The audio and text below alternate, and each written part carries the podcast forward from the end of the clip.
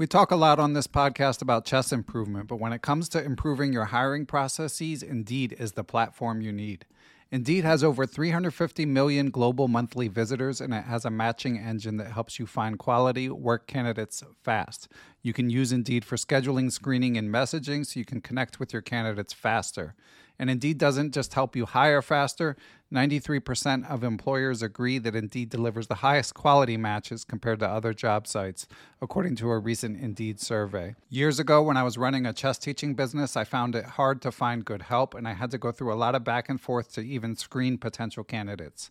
Indeed allows you to do those things efficiently in one place. Indeed's matching engine is constantly learning from your preferences, so the more you use Indeed for hiring, the better it gets. Join more than three point five million businesses worldwide that use Indeed to hire great talent fast. And listeners of Perpetual Chess will get a seventy-five dollars sponsored job credit to get your jobs more visibility if you go to Indeed.com slash chess. Just go to Indeed.com slash chess right now, and you'll be supporting our show by saying you heard about Indeed on this podcast. Indeed.com slash chess. Terms and conditions apply. Need to hire? You need Indeed. Tonight, only on Disney Plus. My name is Taylor. Welcome to the Eras Tour. Experience Taylor Swift's record-breaking Eras Tour. We do. Does anyone here know the lyrics? Prove it. Taylor Swift, the Eras Tour, Taylor's version, with four additional acoustic songs.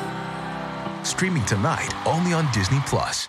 With Lucky Land Slots, you can get lucky just about anywhere. Dearly beloved, we are gathered here today to... Has anyone seen the bride and groom? Sorry, sorry, we're here. We were getting lucky in the limo and we lost track of time. No, Lucky Land Casino, with cash prizes that add up quicker than a guest registry. In that case, I pronounce you lucky. Play for free at Lucky Land Slots dot com. Daily bonuses are waiting. No purchase necessary. Void where prohibited by law. eighteen plus. Terms and conditions apply. See website for details.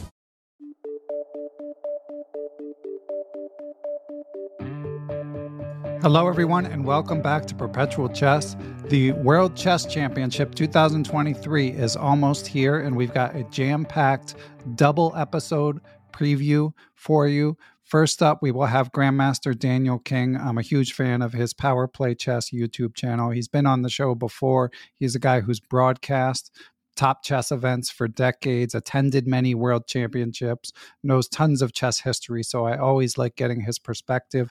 So he joins me to provide a sort of um, anecdotal, big picture perspective on the match between Ding Liren and Ian Nepomniachtchi. First up, then with Daniel, we also discussed the Sicilian defense. He's out with a new course on Chessable, uh, discussing anti-Sicilians. Uh, we we discuss some of the prior world championships he's attended, and then we do some chess improvement talk. So we've got a lot for you in this episode. So just a reminder, there's always timestamps if you're more interested in one particular aspect of the show. Second up on the pod, we have U S C F National Master and statistician Matt Jensen.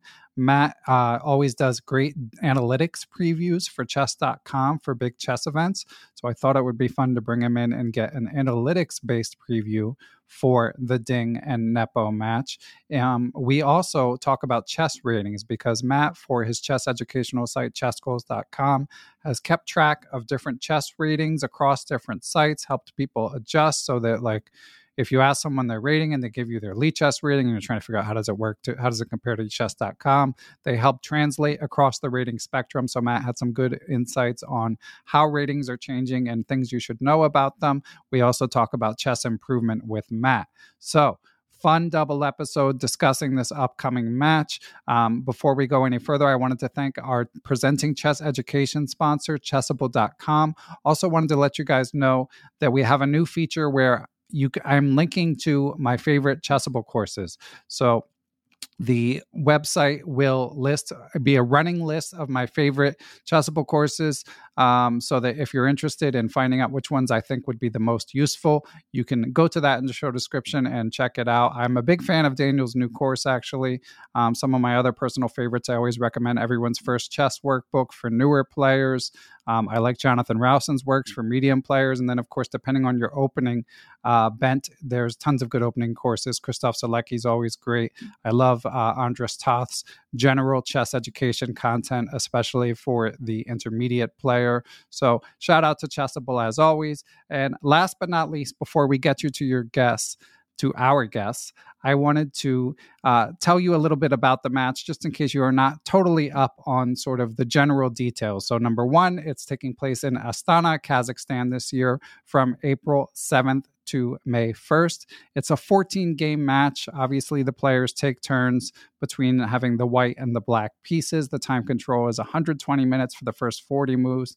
Then they get sixty minutes for the next twenty moves and fifteen minutes for the rest of the game with a thirty-second increment at the end. That's a long way of saying they don't call it classical chess for nothing. It's long games. Some people like that. Some people don't. We'll talk about that with Daniel King. But that is the history of chess. This is actually faster than it used to be. And uh, I, I think it'll be interesting. I mean, um, as we talk about with Daniel and Matt, obviously, um, without Magnus being in the match and with the geopolitical backdrop, it's uh, a different kind of match. But from a chess perspective, it is quite interesting. A bit more about the competitors.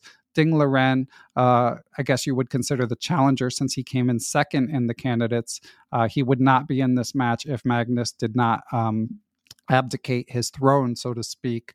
Uh, so Ding is thirty years of age, uh, number three on the live ratings, twenty-seven eighty-eight rating as we record this on March twenty-first. He was a bit lucky to even be in this situation. First of all, he wasn't going to be in the candidates, but Sergei Karjakin had been outspoken in support of the Russia-Ukraine war, and he was no longer allowed to participate, rightfully, due to his comments. So Ding Liren was a last-minute replacement, and then he was not having a great candidates tournament, um, but he finished strong in the second half. Some may remember he had a critical game against Hikaru Nakamura in the last round, that if it were Hikaru who had won, or who had held the draw, excuse me, uh, Hikaru would have come in second and likely would be in this match. But uh, Ding brought home the win, finished in second place. So now here he is playing Ian Nepomniachtchi.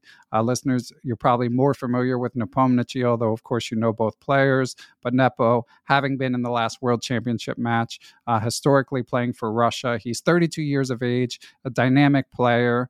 Um, he's less predictable on openings than Ding traditionally. Um, you know, in the past, he's played like the Grunfeld and uh, the Najdorf and lots of uh, fun attacking openings, but he kept it solid against Magnus. So we will see which one uh, will um, be revealed in the World Championship. It's always fun to try to guess what openings are going to come. Um And last but not least, the prize fund. The prize is two million euros, split sixty percent for the winner and forty percent of the two million goes to the loser. So, of course, we'll be re- revealing more details within the conversations, but just wanted to give you guys the basic facts about the upcoming World Championship. And if you're more interested in the other topics, check the timestamps and check them out. So thanks for listening slash watching. And without further ado, let's get you to the first interview with Daniel King, followed by Matt Jensen talking chess data and more. Here we go.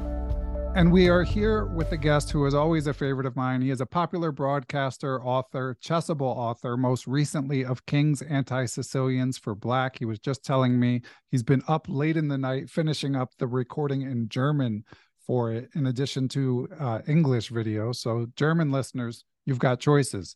He's also a popular YouTube presenter of the always excellent Power Play Chess YouTube channel. Excellent game recaps there. Um, and... And he always seems to come around the show when there's big chess events happening. So it wasn't by design this time, but Daniel and I have been in touch for a while. And as we were getting ready to record, I was thinking, oh, it's time to talk about the World Championship. So in addition to discussing what else is new with him, the general chess landscape and his Chessable course, we will be previewing the World Championship. But without further ado, let's welcome Grandmaster Daniel King back to the show. Welcome back, Daniel. Thank you very much. Very, very nice to be here. And uh, yeah, nice to see you, Ben. How are you? You okay? Busy? Everything's, yeah, everything's good. I'm well. I think both you and I have, at least from a comment you made in the email, maybe we're not quite as excited for this World Championship match as prior ones. But as I was saying to you, uh, in the process of preparing for this interview, I started to get more excited. And I, I think a lot of people may sort of end up with that mindset where it doesn't have the buildup that seeing Magnus in action, that seeing the legacy of a many-year champion defend his throne would. But at the same time, it's a compelling matchup. What, what are your first thoughts about the match, Daniel? Well, it's the number two and three players in the world for a start. So that's a pretty good reason why we should be watching this match, actually. Um, if Magnus is really turning away from classical chess, which, uh, well, his actions seem to be showing that, um, then these two could be the, you know, the, well, they are the number two, three in the world. So, you know, they're, they're the best classical players in the world at the moment. Well, but that's the same for any world champion. So I'm really hoping that within the first few games, we get a nice decisive game, and then we will have a very interesting match on our hands. Um, because I think, you know, both players have a real spark about them, actually. And if hopefully that spark can ignite in the first few games, then, you know, we could have something very interesting on our hands. Yeah, it's, I hadn't even realized, because the, other than number one, the top ten shifts around so much that I also hadn't realized it was the live number two and the live number three until mm. I was looking at twenty-seven hundred chess dot com yesterday. And that definitely adds to the intrigue. Another thing is the stylistic differences. Um, I feel like from a, again, from an on the board perspective, um, it, it's a real clash of styles. And we were saying that about Nepo against Magnus as well, but this time, obviously, they're less than ten rating points apart. So it's um, a clash of styles, but an even match as well. Well, you said clash of styles. I'm I'm intrigued by that, actually, because, you know, I've got my my view on what their styles are. Tell me what you think their styles are. Okay, well, it's changed a little bit because Nepo, of course, unveiled his more solid repertoire against Magnus. But historically, with him being like a Grunfeld and a Najdorf player and a fierce tactician, and of course being known for being a bit impatient at times, I mm. think of uh, um, Nepo as a bit of like a swashbuckler. And Ding, of course, tactically gifted as well, as all twenty-seven hundred plus players are. But I think of him more as like a classical player, you know, versatile classical player. So not necessarily um, only positional, but certainly historically, I think of him as a bit um, more well-rounded than Nepo. How does that land? That that sounds that sounds pretty good.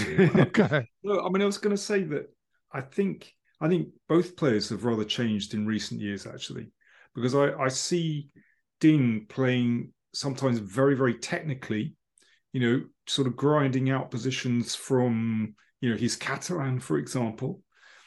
Um, but, you know, I can think of him in the past winning absolutely glorious tactical battles and having such a sharp instinct for attack.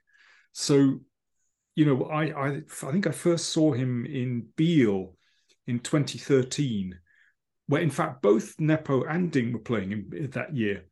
Uh, and I was commentating uh, at in Biel. So, you know, I got to know them a little bit. And at that time, Ding played, you know, had the most extraordinary sort of tactical melees on the board. Uh, you know, he was playing the King's Indian a lot. I mean, right. I know, you know, things have changed a bit. And, you know, clearly he's become more technical. But boy, does he have a sharp instinct for attack. And as you say, he, you know, his calculation is superb. So it could be very interesting. And as you say, Nepo can be Uh, a little bit impetuous sometimes, which makes things interesting. You know, I'm uh, looking at some of his games over the last couple of years. I admittedly only kind of rapid and blitz. He likes to play the King's Gambit. Right. He wrote a Chessable course about it. Yeah. He did, yeah. Uh, but, you know, he practices what he preaches.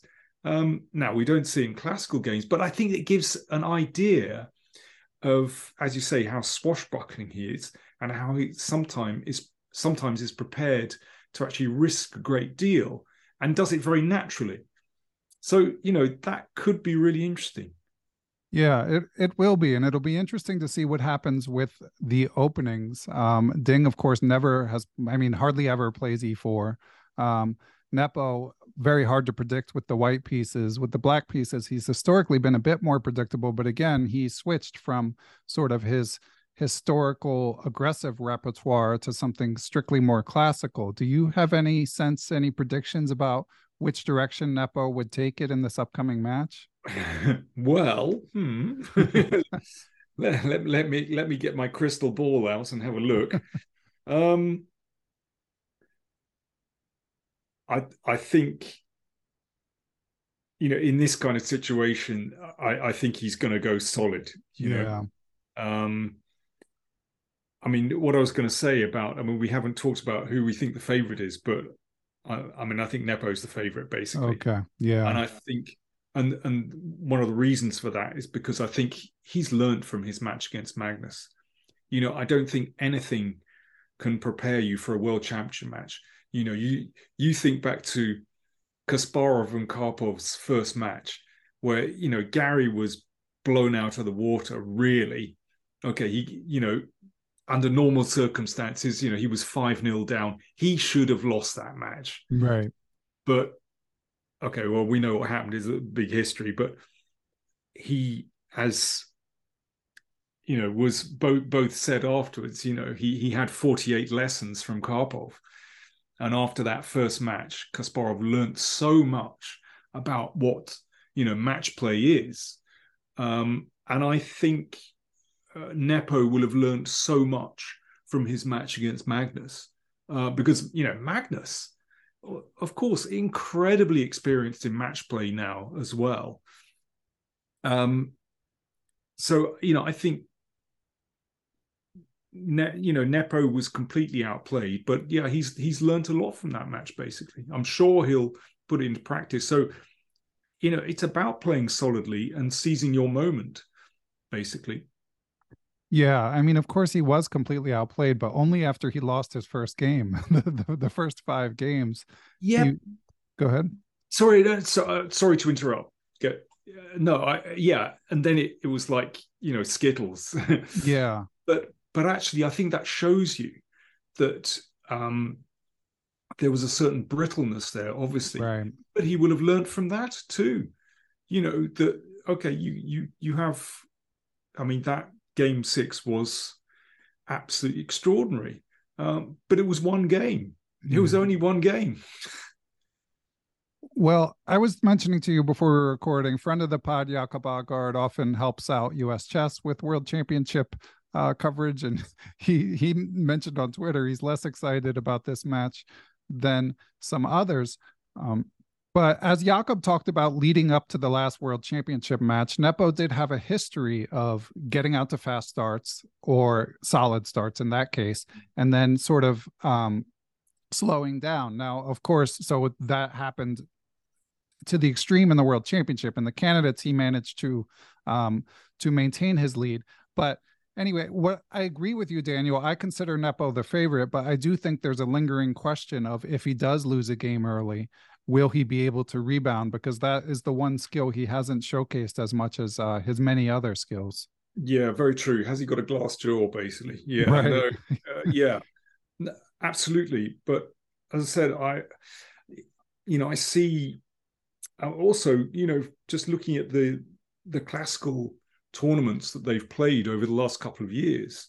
In fact, we don't have that much to go on, particularly with Ding. I mean, I find this quite intriguing. So, okay, so their last tournaments, Nepo played in, in the tournament in, in Germany and played very solidly, came equal first. Then we had Ding, who played in the Tata Steel tournament, did poorly, five and a half hour thirteen. Um, but before then, well, what, what were their last classical tournaments? So Ding's played... unless my my mega base is um, deceiving me, Ding has played a few league games in China, classical games. I mean, obviously, there's lots of blitz and rapid stuff. Um, but, you know, I'm talking classical games. And basically, you know, we go, then we go to Saint Louis, where Nepo, okay, there's this strange Saint Louis tournament in the Sinkfield Cup in September, um, where Nepo tied for first. But I, I realized he lost to Magnus, but he tied for first with five. And then before then, it was the Candidates Tournament, um, where where Nepo came out on top. And with Ding, okay, so we have that Candidates Tournament and the Tata Steel, but basically no other tournaments. So I, I find Nepo has been more consistent in the in the few classical games that, that they've played. And again, that for me, that's another reason why he's he should be the favourite here. And, and another thing about Ding is I look at their physique. Now, okay, Nepo is not is not in the, in the Magnus mold.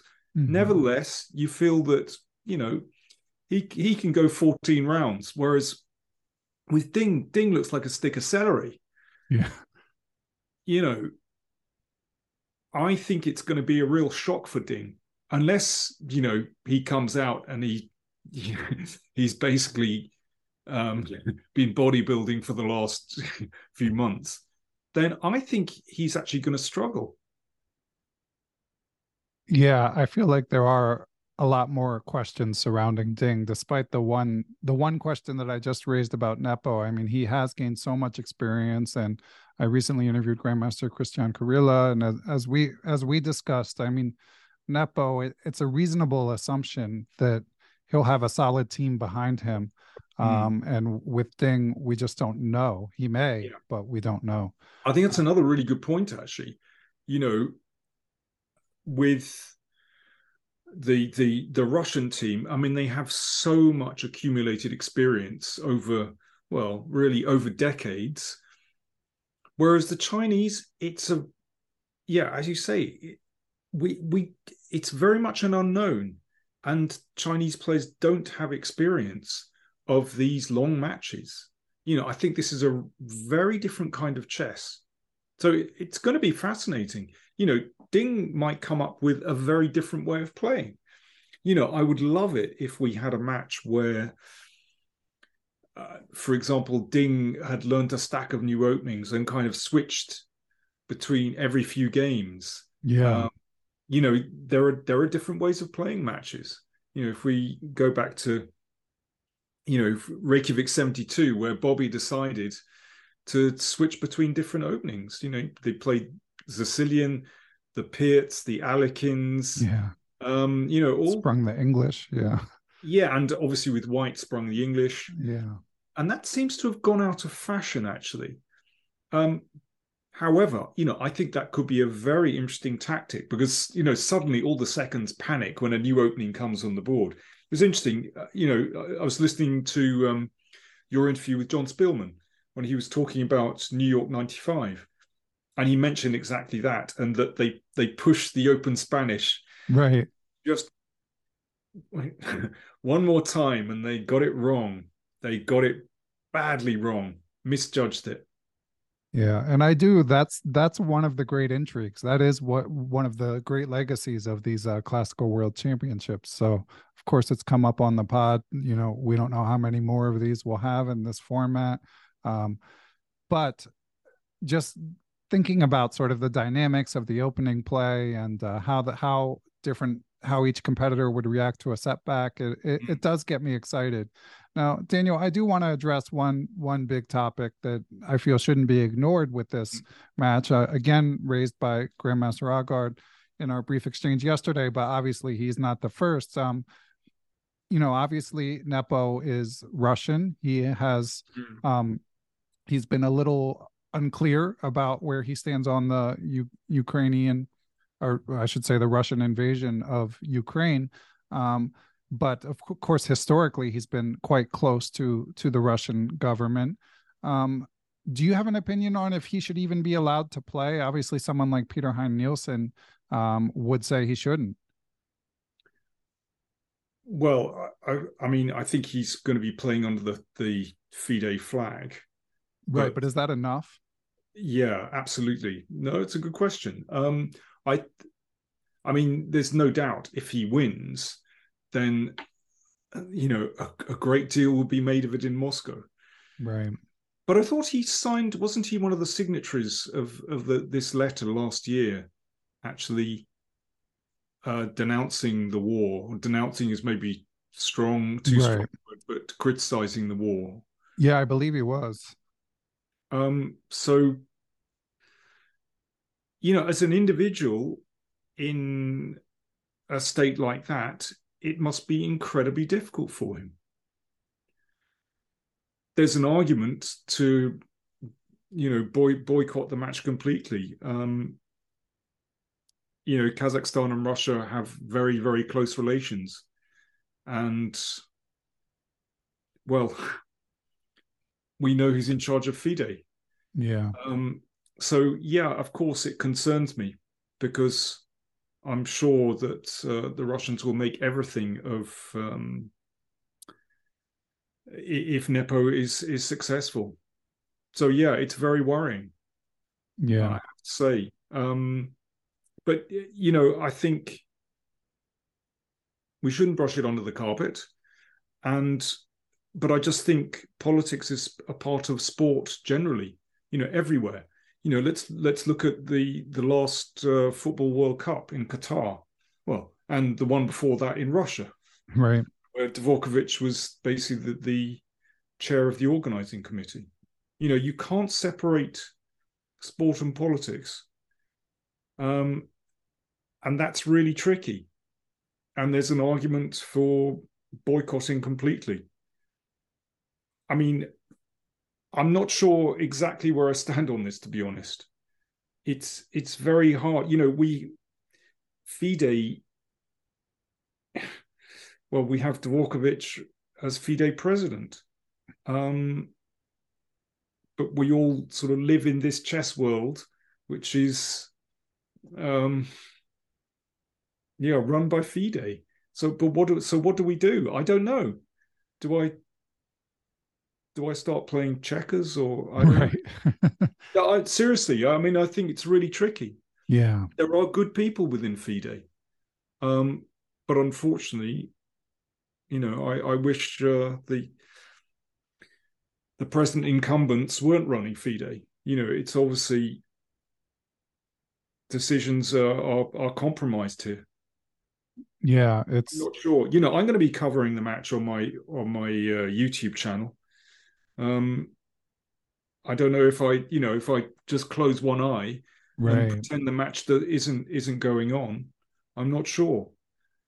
Um, yeah, I mean, I've I've struggled with the same thing in the build up for the podcast. I mean, uh, historically, I'm doing bonus podcasts, talking to people at the at the venue, and uh, yeah, I sort of reluctantly decided to do the same thing because, uh, as you say, at At the end of the day, it's two people playing chess, and and that's what we love. But I'm very sympathetic to uh, people who decide to ignore it entirely. Yeah, um, and and yeah, but as you say, Nepo also he's he's he's in a difficult situation, and it, it's a tough philosophical question whether a Russian player who uh, we have reason to believe may be opposed to the war, um, whether they should be. Uh, outlawed from international chess, whether they're representing Russia or not. Um, mm. I, I think reasonable people can have opinions on both sides. Probably not the hot take people are looking for. No, probably not. Um, yeah, I'm I'm fence sitting as well, but it, but you know, I sense that there are so many people um, doing exactly the same, and you know, having their cake and eating it as well. Um, it's really tough. I don't know. Yeah. I, you know, we, we haven't even spoken about Chinese politics yet. Right. That's true. By, by the yeah. way. Yeah. Um, and I, I don't even want to talk about my government either. Right. Yeah. I mean, yeah, no government is perfect. So that's, that's for sure. Um, yeah. So listen, I, I'm, I'm not sure, you know, I'm going to be following the match. Yeah. Um, uh, but I think I think we have to have understanding for individuals who are put in an almost impossible situation, because whatever they do, I think um, they could be compromised. Yeah, one way or the other. Yeah, exactly. Um, okay, well, let's bring it back to the chess. We have a question from uh, Alex Marler, uh, Patreon supporter of the pod. Thanks for supporting the pod, Alex. And he asks, he says, what are your thoughts on eliminating opening preparation from World Championship match by doing random selection of opening right when the players sit down to play? There are many ways to randomly make the selection without choosing a position that is unequal. Um, so this is something that's been discussed, of course, in correspondence uh, quite frequently, but it's it's a big leap in classical. What do you think, Daniel? Yeah, I, I find that one a bit too artificial, actually. Um... Because I think, for me, the opening choice in these matches is actually really interesting. And how players use openings. Um, and, you know, I mentioned, you know, this idea of, of somebody preparing extremely well and switching between openings. You know, this is, I think this is a very interesting tactic. And frankly, I'm surprised it hasn't been used more in recent matches. I know it's risky, but actually, you know, I think it could be very interesting to spring that one. So I, I don't like that idea. As far as other ideas for sort of introducing more jeopardy, um, I mean, maybe slightly faster time controls. Yeah. I mean, at least we've got away from the increment, or at least I assume we have. I haven't checked the time control, actually. That's I have the time control here. Uh, I guess it's forty and two and twenty and one. Um, yep. Good. Doing away um, increment beginning at move sixty-one. Yeah, that seems that seems reasonable. Yeah, uh, and I think that makes a big difference, actually.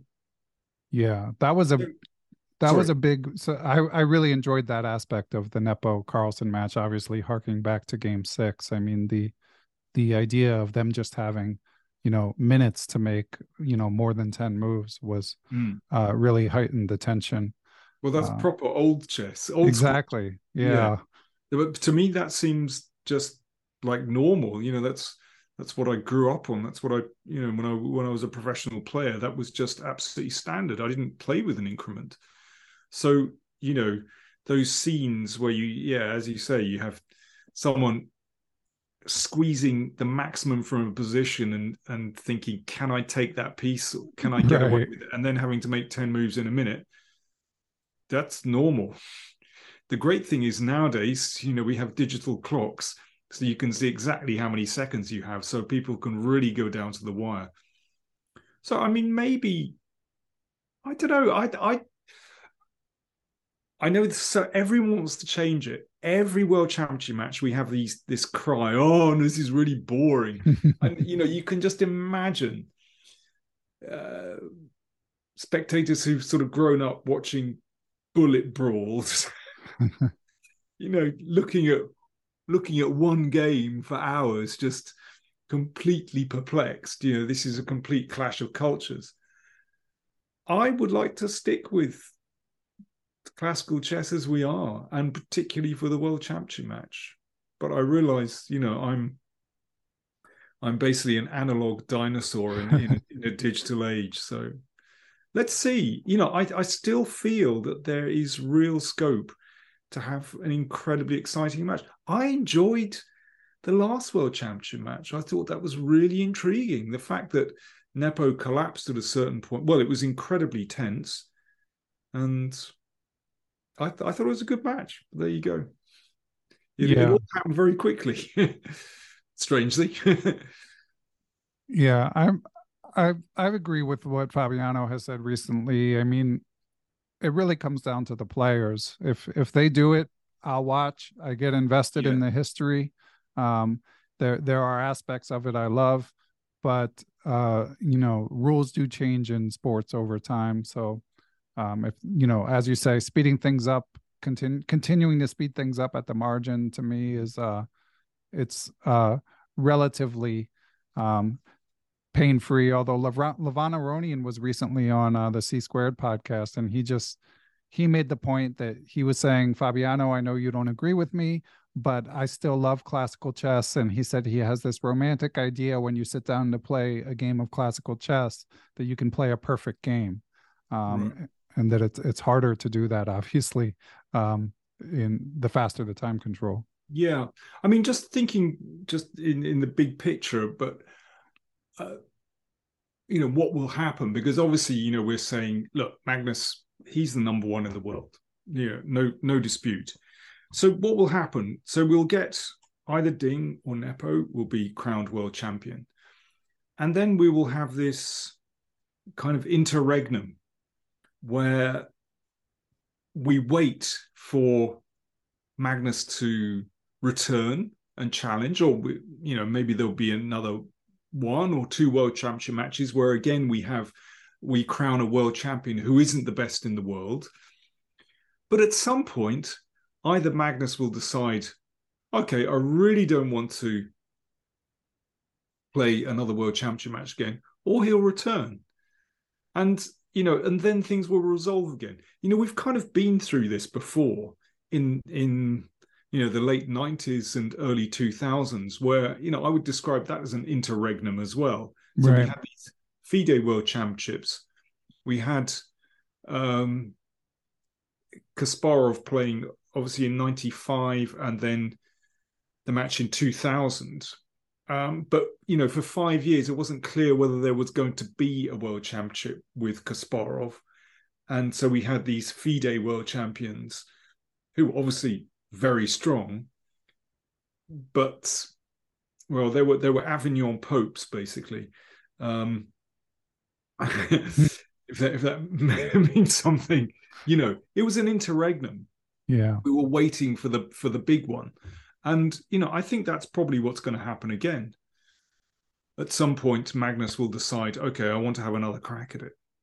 Yeah, I mean, or you know, he's he's already said he he'd re- retire from classical chess by the age of forty. Um, right. So. There's a there's a finite amount of time where he he will likely, first of all, he might not even be playing, but also, like, you know, right now no one is near catching him, but sooner or later one of these young bucks is gonna uh, make a leap, and um, so it could be that he's not the number one at some point, and uh, and it resolves of its own accord. Um, of course, to me, the the dream storyline is like some young ascender and Magnus play, but we're multiple steps away from that. I don't think he's gonna I don't think he's gonna come back out to play the winner of this match. Um personally. No, no, probably not. But um I just wonder how far off we are from, you know, one of the kids coming through and challenging. I, I'm not sure we're that far off. Five anyone years. in per- anyone in particular you would uh Well, yeah. I don't know. You know, depends what day of the week it is and whether it's right, Prague exactly. or Gukesh or, you know, Eragaisi, or, and that's really exciting. So, you know, I think it could be five years, could yeah. be five years. And, and then, you know, we'll be on the cusp of, you know, Magnus deciding, okay, this is my last shot, because he'll be getting to the cutoff when it, where he's forty. And one of the kids will be getting that good. Mm. So, yeah, well, I think I think we're going to have this time time of an interregnum, basically. It'll be interesting. I'm, I, you know, I'm not so sure. I'm I'm worried just about the continued phasing out if Magnus doesn't come back. Um, but we'll see. It'll be, I mean, it'll be interesting to see how it plays out either way. Certainly, if you think about how much chess has changed in the five years preceding today, mm. here in two thousand twenty-three, it's it's. The, there's a world of possibilities five years from now. Um, De- definitely, yeah. It's really, really hard to predict what's yeah. going on. I'll tell you, yeah. I just, I've got to tell you about being a being an analog dinosaur. um, I was, I'm a, I'm a, I'm a football fan, and you know, I go to you know my local club here uh, regularly, and there are some teenage kids in the same row. You know, we always sit in the same places, and you know, one of them's on his phone at half time and he's playing on chess dot com. Oh, fun. And, and like one of the guys next to me kind of, you know, gives him a nudge and says, you know, that guy there, he's a chess grandmaster. You know, that, that's how I'm known. You know? Right, of course. I'm the, I'm the chess grandmaster that turns up to football matches. And the, this like fifteen year old kind of looks up from his phone and goes, what's a grandmaster? So that's how far we've come. You know, right. he's, he's playing against some bot on chess dot com. And it's, this is just a different world that we now live in, totally different. And that's how I know I'm a dinosaur. Yeah. Well, speaking of you being dinosaur, one of the reasons I was glad to have you on the pod is what you mentioned, living through the nineteen nineties, the disputed world championship period. Mm. Um, of course, as you mentioned, this one, there might be, um, you know, some people might feel like an air of illegitimacy, or just the fact that we know it's not the best player who will be the champion. Mm. There's no dispute, though, about like rivaling factions of world championships. But does mm. your feeling of this, this match, how does it compare to those days when Kasparov had his separate faction, as you say, playing Anand in ninety-five and then Kramnik in, in two thousand, not to mention the confusion preceding nineteen ninety-five? How mm. does that period compare to you, Daniel? Um. Well, at least with Kasparov, you know, we basically knew he was the strongest player in the world until it got to two thousand, when, you know, players like Anand, I mean, obviously Kramnik uh, beat him in two thousand, but but players like Anand were already saying, well, you know, this was privately. Right. Anand was saying, you know, we've got his number now. Oh, we're interesting. As, we're as basically we're as good as him. You know, this this was going on behind the scenes. Did did he tell you that? Um oh dear. that's won't. just that's this just kind listening. of my that's kind of my memory. Okay. I might have got that wrong, but I remember in the late nineties being at um there was um a rapid play event in Germany, which Vichy won. And Kasparov didn't win, and he was very upset. But, you know, Vichy, I seem to remember Vichy saying then, oh, yeah, well, you know, I think we've got his number. I mean, obviously that was rapid play, but it was clear that they, you know, that generation of Anand and Kramnik weren't in awe of Kasparov anymore. Yeah. Which they had been before. So listen, I can't give you a direct quote, but I do remember, and I think it was in nineteen ninety-eight or ninety-nine in in Germany, in Frankfurt. Um, so, you know, that was different then. But yeah, I mean, but Kasparov was, you know, still the man to beat. So this is going to be a little bit different. But there are other sports where, you know, there are new world champions every however many years, or sometimes even annually, where, okay, he's the world champion this year. Okay, then we move on. It somehow isn't the big deal. I think the problem is with the chess world that world champions have always been like, you know, Roman emperors. They, they seem to be all powerful and all knowing. But actually, you know, maybe that's just false. I mean, I think they are with, with Magnus. You know, he's he's steam, he's clearly number one, but there are going to be other times where, you know, a world champion is just primus inter pares, basically. Um, you know, I think it maybe it's unusual that there's one chess player that is so much stronger than the rest. I think that's very unusual, actually. Yeah, yeah, I agree.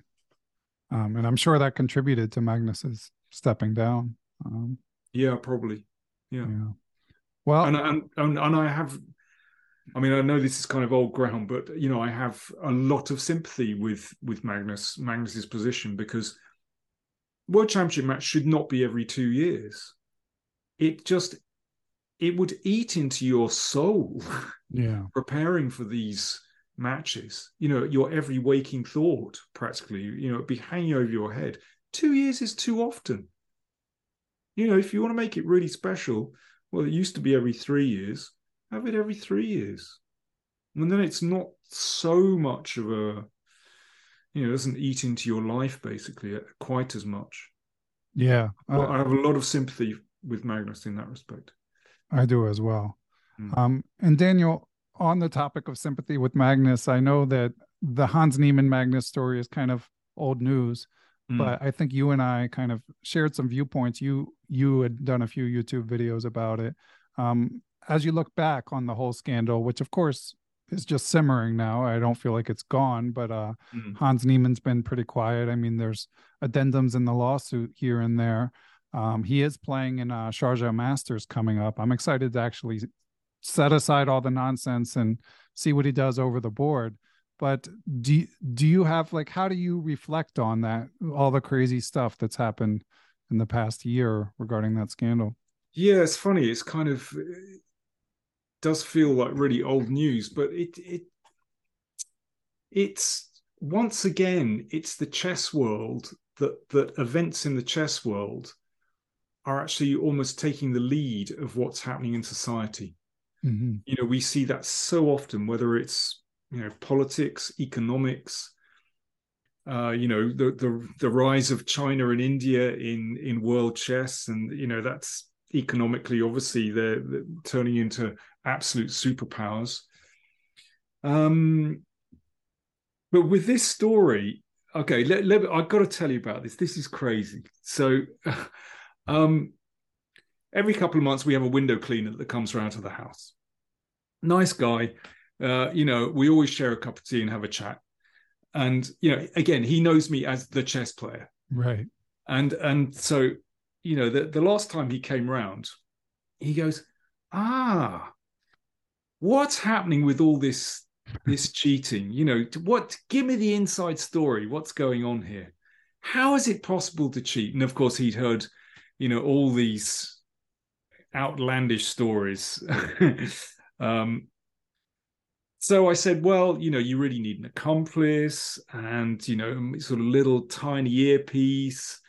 And, you know, they can get the moves online, you know, in live, and then, you know, try and transmit something back to the player who's just listening. And, you know, they can follow moves of computer. You know, that's that's sort of how you did it. And he went, ah, I got it.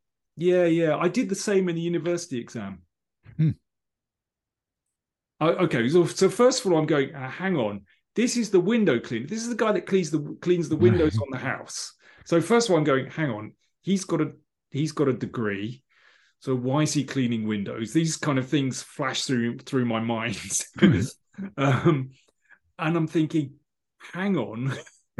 he's he's kind of openly admitting to cheating. So I said, okay, tell me about this one. this is this is getting, getting a bit strange. He said, yeah, you know, there was a particular paper um, that I failed like three times. It, he's, I mean, I don't know exactly what he was studying, but he said, yeah, this was something to do with aviation and I, aviation physics. And I just couldn't get it. Oh, it's an absolute pain. So he said, what I did was I got my brother. And he said, I did exactly this. He said, I had an earpiece. My brother was outside in the car park with a textbook.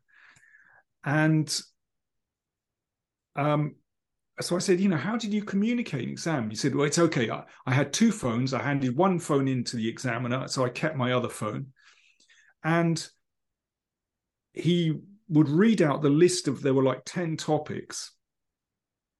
And if it got to, he'd sort of read topic number one, two, three. When it got to topic number three, I just, I, he said I would cough into my microphone. So then he'd just start reading about topic number three and the, you know, the various huh. theories and equations. And it was quite mathematical. And he said, basically it worked like a dream. And he passed the paper. Wow. So this is really scary. So basically, you know, every university uh, should be thinking about this. And, you know, and I mean, thinking about Chat G P T as well, you know, writing papers, well, but even for live exams, you know, this is, this guy could do it incredibly easily. And, you know, universities, they need to switch on very quickly. Yep. Yeah. So that, that that's just kind of one reflection of of um, the the the whole Carlsen Niemann thing.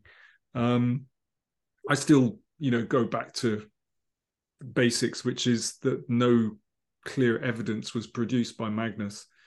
Um, there was a lot of mud thrown around, and I think it's really unfortunate. Basically. Yeah. Yeah, I feel the same way, and it seems like we'll.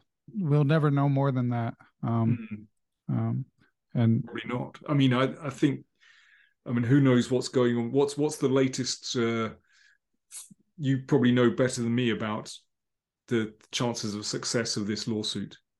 Yeah, I don't feel like there have been that many updates. I think you mentioned you and you listened to my interview with David Franklin. I still sort of yeah. uh, think back uh, of that as sort of my tentpole.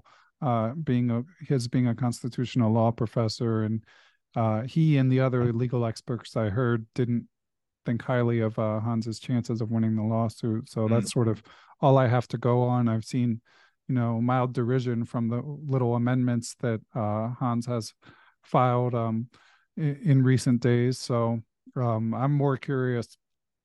Say the suit ultimately gets dismissed. Hans continues to perform reasonably well. Like, will he ever be able to play chess dot com events? You know, will he ever get invites to tournaments? Um, I think th- that's the those are the biggest unresolved questions to me. Although I could, you know, maybe maybe he'll surprise and and make some money in the lawsuit. Although that still wouldn't really change those questions, I guess. No, not really. I mean, you know, he's obviously. Um, Niemann, Hans Niemann obviously loves chess and wants to be part of that world. Um, whether he's got the temperament to succeed is actually another matter. Yeah. I don't know. Yeah, I don't either. But, uh, but again, it'll be interesting. I mean, he hasn't played for a while, and I don't know how much of that is due to lack of opportunity. Um, but I am, I hope to see him playing more, if nothing else. Um, all right. Yeah. Well, Daniel, we got to discuss your Chessable course. Um, I was telling you, um, I got a sneak peek at it, and I was excited. As we discussed last time, this is sort of in tandem with your Kalashnikov course. Um, you presented some anti-Sicilian weapons, and I was excited to see what you have against the Rosalimo. But Daniel, I know you don't play as actively. So what was it like for you, first of all, to sort of Uh, dust off all these lines that you used to play? What did you discover in uh, in digging around? Well, actually, I really enjoyed that, um, going back and, you know, researching these lines that I've been playing for decades. You know, I've played the Sicilian, let's say, my entire serious chess career from when I was about twelve years old. Um. I've I've never played e four, e five with black, never. Wow. I've I mean, I played other stuff, but basically when I was about twelve years old, I was playing, well, in those days it was called the Lerventhal, uh, the Kalashnikov, basically.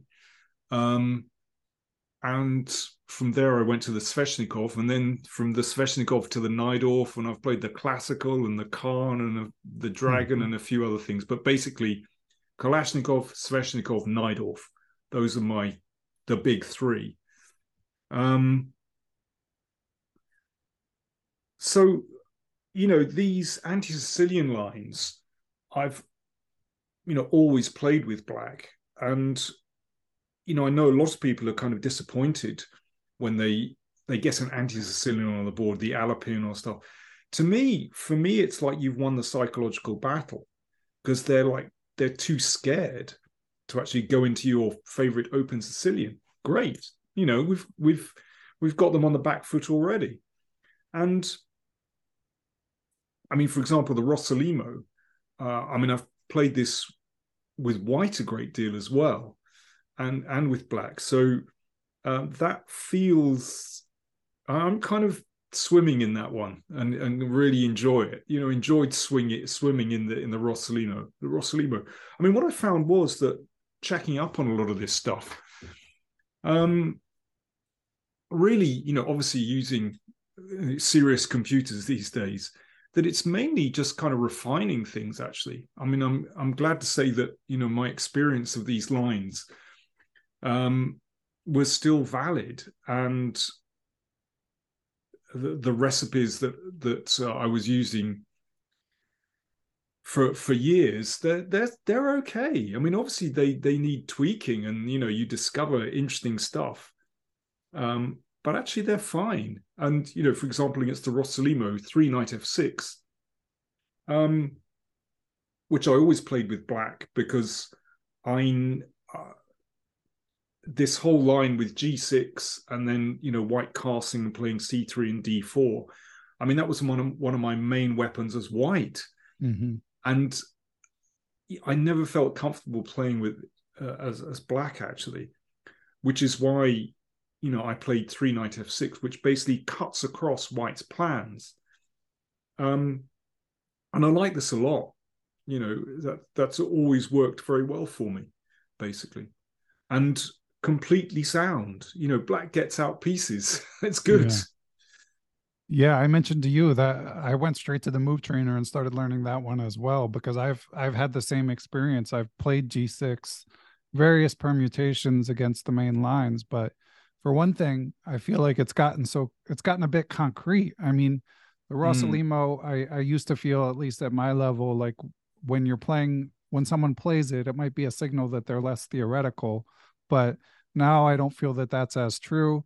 Um, when I interviewed World Correspondence Champion John Edwards, and I was quizzing him on the um, viability of various openings at the sort of elite engine level, mm-hmm. and he was saying, uh, I, we were discussing the Sveshnikov in particular, mm-hmm. but he was saying the most testing lines for white against the Sveshnikov, so this would be mm-hmm. true of the Kalashnikov, is the Rosolino itself. So mm-hmm. I, w- I was glad to see the uh, the knight f six line, and I liked the positions that I checked out. But I'm curious, Daniel, why do you think it's so much less popular than uh, than g six? Fashion. It really is. It's just fashion. You know, it's not like this is some new move. Right, of course. It, yeah. It's just that, you know, if you look at the big guys, they're they're playing g six and they're playing e six. Those are the most popular moves, and everyone kind of follows that. Um, Knight f six is an absolutely normal move, and indeed played by over the years by by the top players in the world. And I think what's nice about it is that you do get positions which are more strategic, actually, and they don't have those concrete lines you're talking about. Because actually move order, actually more for white than black, but move order is incredibly flexible. So white very often has to exchange on c six. Um, but that can be done straight away, you know, next move and the move after that. Right. Can be done in various positions. So it's more about understanding the position type than actually following concrete lines. There are a few lines that are kind of concrete, particularly where white plays h three and g four and tries to sideline that knight. But actually, I think they're very risky for white in practical terms, you know, because that knight hops back anyway. Right. Um, so I think, you know, they can be rather good fun. So I think it's it's just fashion. It really is. It's it's nothing more. Everyone follows everyone else. Yeah, I believe it. And I tell you, I tell you. Sorry, I was just sorry to to uh, continue on the, on the thought of, you know, what did you discover about, you know, looking at these these lines afresh. I tell you the move that really surprised me um, is in the against the Grand Prix attack. Now, the main way that one handles this is is pretty well known, um, but there's a certain moment where black can play knight h six, and this is against bishop b five, and you go knight d four. So th- this this is pretty the well three known. Three bishop b five line? Or... No, not the three bishop b five. No, just the Grand Prix attack with f four and knight f three. Ah, okay. With white plays bishop b five and black plays knight d four. Now, theoretically, these lines were fine for black anyway. But with knight h six, this really puts so much pressure on white. And this I hadn't appreciated before because, as I said, this wasn't one of the sort of theoretically dangerous lines for, for black. You know, it's always been thought to be okay. But there's a difference between okay and thinking, hang on, after knight h six, do you know what? White has got to be really careful here. White can get it wrong so easily, and you just get blown off the board. Wow. It's very interesting. And that this knight h six move crops up in, you know, three or four of these key variations, actually. It's curious. It's just about rapid development. And very often that knight spins into the game, uh, sometimes via g four, but sometimes via f five as well. It's really interesting. And that's, you know, that's a bit of my research, thinking, okay, what looks dangerous here? And, you know, confirming with uh, with the computer as well. Yeah. And what about, uh, I feel similarly, I didn't check it out as much, but you you offer a French setup against the Alapin mm. Sicilian. Um, that's another one where I feel like it, theoretically it's, it's fine, but uh, you don't see it as much, at, at least as far as I know. Um, no. So is that one that you've always played as well? Yeah, yeah. I, I've So basically against e four, c five, c three, the Alapin. Um, yeah, e six turned into my main weapon. And I had real success with it because you often get these isolated queen's pawn positions. And I love playing with an isolated queen's pawn because it gives you the chance to take the initiative. Right. You've got black and you can get the initiative. Yes. Yeah. and, and you do so from a sound basis. That's why, you know, I like playing those positions. Um. So, but it's curious. When I looked at the stats, I think two e six is played like ten percent of the time, with d five and knight f six being the main moves. And d five and knight f six, of course, are completely respectable. But boy, there is a lot of theory to know, yeah. and quite concrete theory. And I just don't feel it challenges white enough. Whereas with e six, I think white has to... to um, how can I put it? I was going to say work hard to get an advantage. That's, that's, I think white can easily fall into a position where they're having to cope with very active play by black, because white does the kind of standard thing of blockading the pawn on d four. And then, then, oh yeah, everything's fine. I've blockaded the pawn on d four. Actually, those are very difficult positions for white to handle. Might have to check that one out too. I'm I'm less uh I'm not suffering as much against the Alapin when I play uh, two knight f six, yeah. but but I'm tempted I nonetheless. I don't think it's not the most dangerous. Nevertheless, yeah. it's still a bit of a pain. Yeah.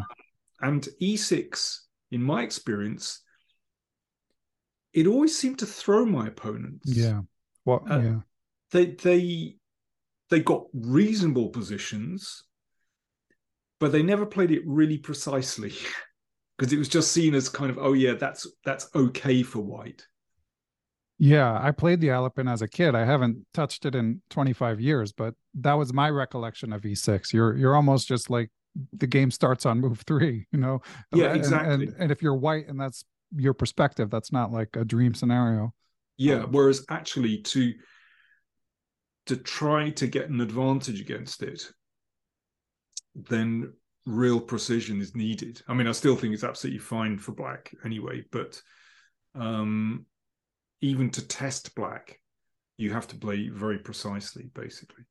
So mm-hmm. yeah, I've actually I've had a lot of fun going going through these these lines, um, and you know, people I've had really nice feedback already that um, people have been trying this stuff. And, you know, they say, yeah, you know, it works, works really well. Um, you know, I've been feeding a lot of these lines to my students over the years as well. So you know, it's like uh, I'm getting kind of vicarious pleasure out of seeing, uh, you know, other people use these lines too, basically. Excellent. And and have you gotten good feedback on your Kalashnikov course, which this, of course, now complements? Yeah. Yeah, it's been really good, actually. Really nice feedback. I mean, on my YouTube channel, um, you know, I, I asked people, you know, if you've played a nice game, you know, send it in. And so I've been able to actually show, you know, a couple of nice wins by uh, people that have bought the course and and played really nice games. And what's what's been nice, actually, is that I had this thing where in describing the strategy, I had little kind of buzz phrases, you know, like the breakout bishop, um, the poke, the Trojan horse. Hmm. Because with the Kalashnikov, you have quite a fixed pawn structure, and pawn structure determines strategy. Then quite often strategy in the Kalashnikov is stays the same. You know, no matter what variation you're playing, you can still get a handle on the position if you have a few plans up your sleeve. So basically, you know, by remembering these phrases, even if people forget an exact line or they just want to go forward in the middle game, then these sort of phrases have really sort of helped people. So that people, you know, that's been one of the big um, messages coming back to me, that they like those kind of buzz phrases that I introduced. So that's been really nice. Excellent. Yeah, I still I still want to, as I mentioned to you last time, you mentioned you've played these various Sicilians. I've played a couple, but I still would like, in a parallel life where I have all the time in the world, yeah, I'd like to sprinkle in some Kalashnikov to keep my uh, opponents well, off guard. If you're a Sveshnikov player, then, you know, actually the, it would be pretty natural for you. Yeah. But yeah, Sveshnikov, that's... that's a whole wonderful universe in itself. It is, and yeah, it's a lot of lot of maintenance, a lot of upkeep, but but yeah, well, that's true. There is a lot yeah. of maintenance, actually, but yeah. good fun. Yeah, exactly. Yeah. Um, well, Daniel, this has been great. Before before we let you go, I just I always want to hear a couple stories from you. So, um, number one, in thinking bringing it back to the World Championship, I'm curious, uh, what what was your first World Championship that you attended?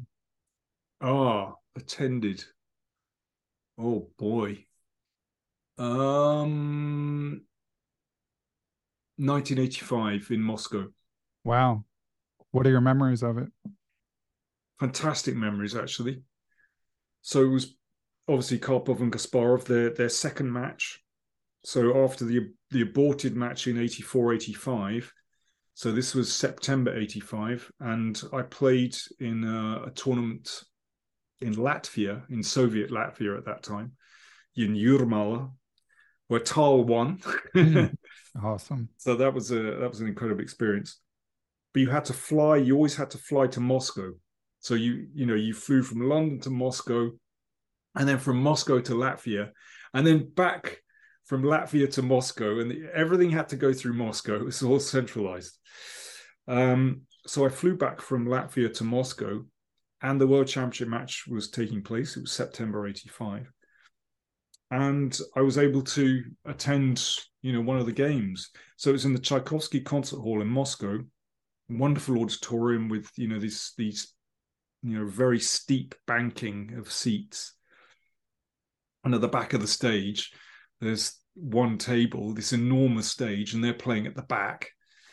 I mean, it was a dramatic setting with those enormous boards where um, they they had these kids who were moving the pieces with these enormous hooks. Like yeah, I remember used, those. Yeah. yeah, like the you know, like you open a window, these big windows in a school. Right. Um. So I mean, it was an incredible atmosphere because you know when a, an interesting move was played, there was this real buzz from the crowd. Uh, you know, that was just fantastic. Uh, so. You know, I loved that as my first taste of a World Championship match. That was very exciting. And then uh, for the next match, the first half was held in London in eighty-six. So that was great fun. And I found myself, you know, commentating. Nice. So, uh, you know, you felt like you were really in the thick of it. So, yeah, those those are my first two memories basically were championship matches. Amazing. It's a different world. And in what capacity were you there in eighty-five? Were you as a fan? Well, I was just you... no no no I mean I was I played in the tournament in Latvia, and I was, I was just traveling through basically. Okay. And I had a few days before my my flight back um to London. I think I managed to rearrange my tickets so that so that I could visit the match. And um you know, I knew I knew people in Moscow, um because Jonathan Tisdall mm-hmm. was the Reuters correspondent, and um David Goodman was for correspondent for I think for P A, um or no, not P A, A P. Um, or the other way around, I can't remember. Anyway, they were both in Moscow, so I was able to to visit them, and you know, they they were kind of my guides in in this very strange world, uh, which was pretty amazing. And uh, yeah, it's uh, it's incredible to think. You know, of course, I'm you know I'm still in touch. I'm not actually. David's in America actually. I haven't seen him for ages, but um, Uh, John Tisdall, you know, I'm still in touch with, which is which is great, you know. Yeah, and of course he he wrote about uh about those matches, um, and any interactions with Mikhail Tal in the tournament in Latvia? Well, you know, yeah, we played, so yeah, no, absolutely. Um, just just had a fantastic game. That's the only time I played him. Um, yeah. I'm afraid I, I came off worst. It happens. um, but it was a really close game. You know, I played e four. He played the Sicilian. We played an open Sicilian. And uh, I was doing quite well, actually. But good old time trouble. And, mm-hmm. uh, you know, on the fourth, he... Of course, I got outplayed, in a sense, because... he just had that way of finding ways to keep tension in the game. So although from a, objectively I was better, it was never clear.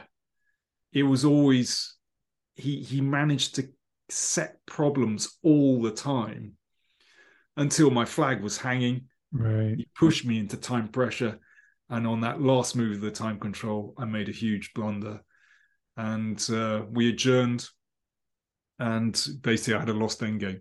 But yeah, so basically he was just brilliant at setting problems.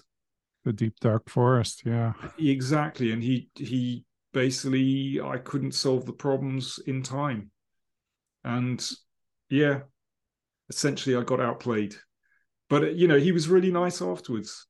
Very, just a very nice guy. And... Uh, you know, had a quick discussion of the game, and um, but he was he was very relaxed actually. He was there with his uh, wife and daughter, and you know, Jurmala is is is near Riga. It's on the coast. There's there's a nice beach there. It's very relaxed, and you know, he was he looked very relaxed actually. You know, he was enjoying himself. Excellent. Excellent perspective. All right. Well, Daniel, that's fun to hear these stories. Um, anything to add before we say our goodbyes? I one one more thing to mention. I've just got a book coming out. This one. Oh, excellent. Okay. How to Win at Chess, it's called, for the uh, audio listeners. Yeah. Uh, for what audience is it uh, directed? So this is really for beginners. You know, it's beautifully illustrated, beautifully designed. Um You know, it's full color. I don't know if you can see that yeah. clearly. Um, there's historical stuff in there, really nice. Um, I was able to to put a bit of stuff about the history of the game and the culture of the game. Beautifully designed. Um, yeah, stuff on the World Championship, that kind of stuff. So that's just come out. That's published by Pan Macmillan. And is out all over, all over the world, basically. So, well, congratulations! Yeah, so, so that's it's basically for for kids and mm-hmm. yeah, those those those who are just starting up. Yeah, I mean, in, in theory, it should be a good time to publish a book like that. So we... in theory, but there you go. It's the it's the analog world rather than the digital world. So funny thing is, I it's the second edition of of the book. The first edition came out in two thousand. So this is only twenty-three years later. Wow. The, the publisher thought, hey, that chess thing, yeah, that uh, hasn't gone a... away. In fact, a lot of people are talking about chess, so they wanted yeah. a second edition. The first edition went to twenty-seven languages. Oh, wow. Okay. Now, I'm not sure this one is going to do so well, but I'm intrigued because, you know, it, it's like a little... It, I, I'm just... intrigued to know what's happening in the the traditional publishing world. Yeah, um, it'll be interesting. I mean, there's there's still it might plenty. Of, it might, yeah, but there's still plenty of. I mean, first of all, obviously, my listeners I, are many of them. There's still many book fans, um, but also there's still plenty of non-chess people who, when when they want to learn about something, they pick up a book. So, um, yeah, but it's the kind of thing, you know, if you've got, uh, I don't know. You got a niece or a nephew who's, yeah. you know, like ten years old and, and is just getting into the game. It's the perfect present, basically. Excellent. Well, you'll have to, Daniel, That's hopefully we can we can speak again someday, get some more stories, and uh, you can report back on uh, on how the sales are doing. Yeah, well, this dinosaur will, will come back and report again, basically. Excellent. Yeah. And Daniel, we haven't talked chess improvement yet in this interview, and I know you'd mentioned that you have a few new insights that have occurred to you. So I'm I'm excited to hear those, being that I'm, of course, writing about this and always interested in it as well. Well, I don't know. Recently, I've just been comparing um, chess improvement and chess coaching with learning a musical instrument. As you can see, you can, uh, I know people are listening to this, but in the background, if you're on, if you're looking at the video, you can see I've got a couple of guitars or, or guitar and a bass. So, you know, I, I don't know if you know, but you know, I've played music. Oh, we discussed your illustrious rock career in, in a prior interview. So, oh yeah, well, okay. I, so I've, I've, you know, there, there's music in the family, and you know, I've played music my whole life, and you know, I'm really, um, just love it, just love it. Um, And, you know, there are so many things that, that chess and music have in common. I mean, I'm not just talking about learning, but the whole structure of games and the structure of pieces of music and harmony and, you know, all these kinds of things. But it just struck me recently. A, a couple of my students, so they just play online. And again, this this is a new world. Again, I you know, I feel like this dinosaur, where you know, I, I have students who just play online, and this is just a completely different technique, basically. Um, and they present me with their games that they've played this week, and they're all blitz games, because that's what you do online. You know, no one plays forty in two hours online. Right. You know, this is this is crazy, and actually, I can't get a sense of where they're at, because there'll be a pawn that's blundered, there'll be a piece that's blundered, there'll be a mate that's overlooked. And, you know, I'm trying to analyze this game, trying to sort of find patterns, but those patterns are completely disturbed when there are these outright blunders taking place and the game just kind of careers on. And it just made me think back to my piano lessons when I was like six years old. Well, you know, I cannot imagine if, you know, my piano teacher had presented me with a, a piece of music and said, okay, you know, do your best, try and practice that. And then the next week, you know, I would play this piece of music and go, right. at, at, you know, ninety-nine miles an hour. Well, okay, so the next week, so, okay, have another go. And I played it again at ninety-nine miles an hour. Okay. And you make all the same mistakes. Right.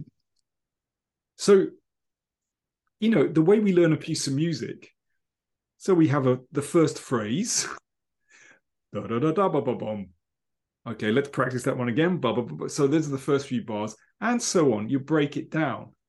Now, how can you play a good game of chess if you're playing blitz the whole time? It's impossible. So, you know, my main thing that I say to my students at the end of each session is, hey, how about we play a half-hour game? I'd really be interested to see how you get on when you play, you have half an hour for all your moves, maybe even longer. And then I can really see where you're at. Yeah. It's incredible. I find so, this is just the standard thing that everyone plays at ninety-nine miles an hour. Yeah. Now, I, I generally agree with you, but I do feel like at a certain level, blitz can help your game a lot, um, especially can help your openings. Um, are, are you thinking of like a certain level student, or do you think everyone, like uh, even say over two thousand, should be playing? No, I'm not. No, I'm not. I'm not saying for all levels. Um, I, I agree with you. If you want to practice some openings, for example, and just to get a feel for your, let's say, your match fitness, there's nothing wrong with blitz. You yeah. know, I'm not I'm not going to go all Botvinnikian on you, you know, um, wag my finger. Um, but I think for at a certain level, you know, these are guys that rarely play over-the-board chess. And one is even, you know, they haven't played since they were at school or something like that. And I think it, for me, it's kind of essential. They just, to, to make real progress, you've got to start slow. Yeah. It really is so important. And to get the fundamentals right. And the, when I'm talking about the fundamentals, I'm talking about getting your pieces out, control the center, and get castled. You know, this, again, this is, you know, if you're talking about one huge error that I see so many people make, even up to quite a high standard, you know, I'm talking even up to kind of two thousand, I would say, it's that players are grabbing material. They forget the basics. They forget to concentrate on getting your king to safety as quickly as possible because they get distracted by a pawn or some adventure with a queen, or right, or they move a piece twice. There's no kind of egalitarianism in their army. There's no democracy. You know, they forget you've got to use all your pieces. You know, these are absolute fundamentals that players forget all the time, up to quite a high level. And especially when they're playing blitz at ninety-nine miles an hour. And it is so similar to learning a musical instrument. That's interesting. Yeah, I, I've I've studied music here and there, but not to the extent that you have. But I, I remember going too fast when I was taking lessons. Uh, so, yeah. Listen, I, I've had very few lessons. That was when I that was when I was really, you know, six years old. Right. Um, and oh, okay, I had violin lessons for about four years. Um, but yeah, I. formal stuff. you, so you learned on your own? Um, to some extent. You know, like I said, there's music in the family. So it, there's, there's kind of musical, you know, quite decent decent musicians who, who could give advice, if not uh, formal lessons, let's put it nice. like that. Yeah. And are you still doing your gigs? Yeah, unfortunately, the pandemic just kind of yeah. cut into things. But yeah, I'm I'm playing gigs now and again, not not so much sadly, but um, just recently I my double bass. I've got this beautiful double bass. I love my double bass. That's that's downstairs. That's my favorite instrument. Um, and recently I started practicing with a, a little sort of um, tango band, actually playing Latin music and stuff, which is really really good fun. Um we haven't played a gig yet, but it's just kind of rehearsal band really, and um really really enjoying getting back into playing. So it's all we're still we're still emerging post-pandemic actually. Yeah yeah it's been a process for sure. yeah Um, all right. Well, Daniel, any other chess improvement nuggets before we uh, say our goodbyes? No, I think I've said my my thing. Slow down, everyone. Slow down. this this dinosaur can't move too fast. Excellent. Um, okay. Well, listeners, be, be sure to tune in to Daniel's Power Play Chess to, for coverage of the World Championship and, of course, all the other top chess events. And uh, check out his Chessable course. courses, I should say, as well. But of course, most the most topical being is anti-Sicilian course. And Daniel, always fun to talk chess with you. Thanks for joining us again. It's a pleasure. Nice to chat. And we are here with someone I've long been meaning to get on the pod. He is a statistician, a frequent collaborator with chess dot com. He gives uh, great analytic reports on big events such as candidates or, say, for example, the World Championship. He is a U S C F master and the co-founder of chess goals dot com, which provides study plans for improvers. And, of course, we're going to mostly discuss the World Championship. But since we finally have him here, we're also going to talk some chess books, chess study plans, and chess ratings. Uh, Chess Goals also has written um, one of the definitive guides to sort of comparing chess ratings across sites, which is a welcome service. So we'll get into all that stuff as well. But first, let's welcome National Master Matt Jensen to the pod. Welcome, Matt. Thanks, Ben. Thanks for having me. That was a great introduction. Uh, Thanks. Think- yeah, excited to have you, even if I'm not one hundred percent excited for the World Championship match. And Matt, I got to take your temperature too, because as sort of someone who tries to have their finger on the pulse of the chess community, it's something I've been very curious about, because as I've sort of been ramping up to cover this event, I felt this mild malaise. And as Daniel King and I discussed, and listeners will have heard, there's the geopolitical backdrop, which certainly contributes to it, but also the distinct lack of Magnus, the distinct lack of the best player. So I'm curious, Matt, before we dig into the analytics, just as a chess fan, uh, how are you feeling about this match? Are you fired up or meh?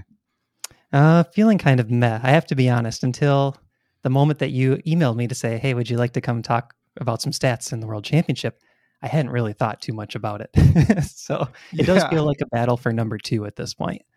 Yeah, I, it's it's just an unfortunate truth. And I don't mean to be a downer. And I know there are some listeners who are excited for it. So we'll, we'll leave it there in terms of like uh, pontificating about how we feel about it. So let's dig into the numbers, Matt. I appreciate that you did do the work once you got that email from me. So we have two of the closest rating competitors uh, that I can recall. I mean, they're they're two and three on the live ratings list, less than ten rating points apart.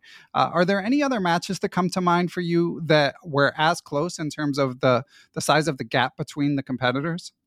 I could only find one match that was closer, and that was the Carlsen-Caruana twenty eighteen match. Because at the time, if you remember, Carlsen's rating had dipped down a little bit. Caruana was close to his peak. Um, so there was only a three-point difference. They were twenty-eight thirty-five and twenty-eight thirty-two. The only other match that was somewhat close was Anand Kramnik in two thousand eight. Uh, that was an eleven-point difference. So I think this is the second closest match of all time. Right. That's funny. And when I started to brainstorm about it, I did think of uh, Carlsen-Caruana because it was such recent history, but it's somewhat counterintuitive that they were that close because obviously when we look historically, we think of Carlsen as the stronger player.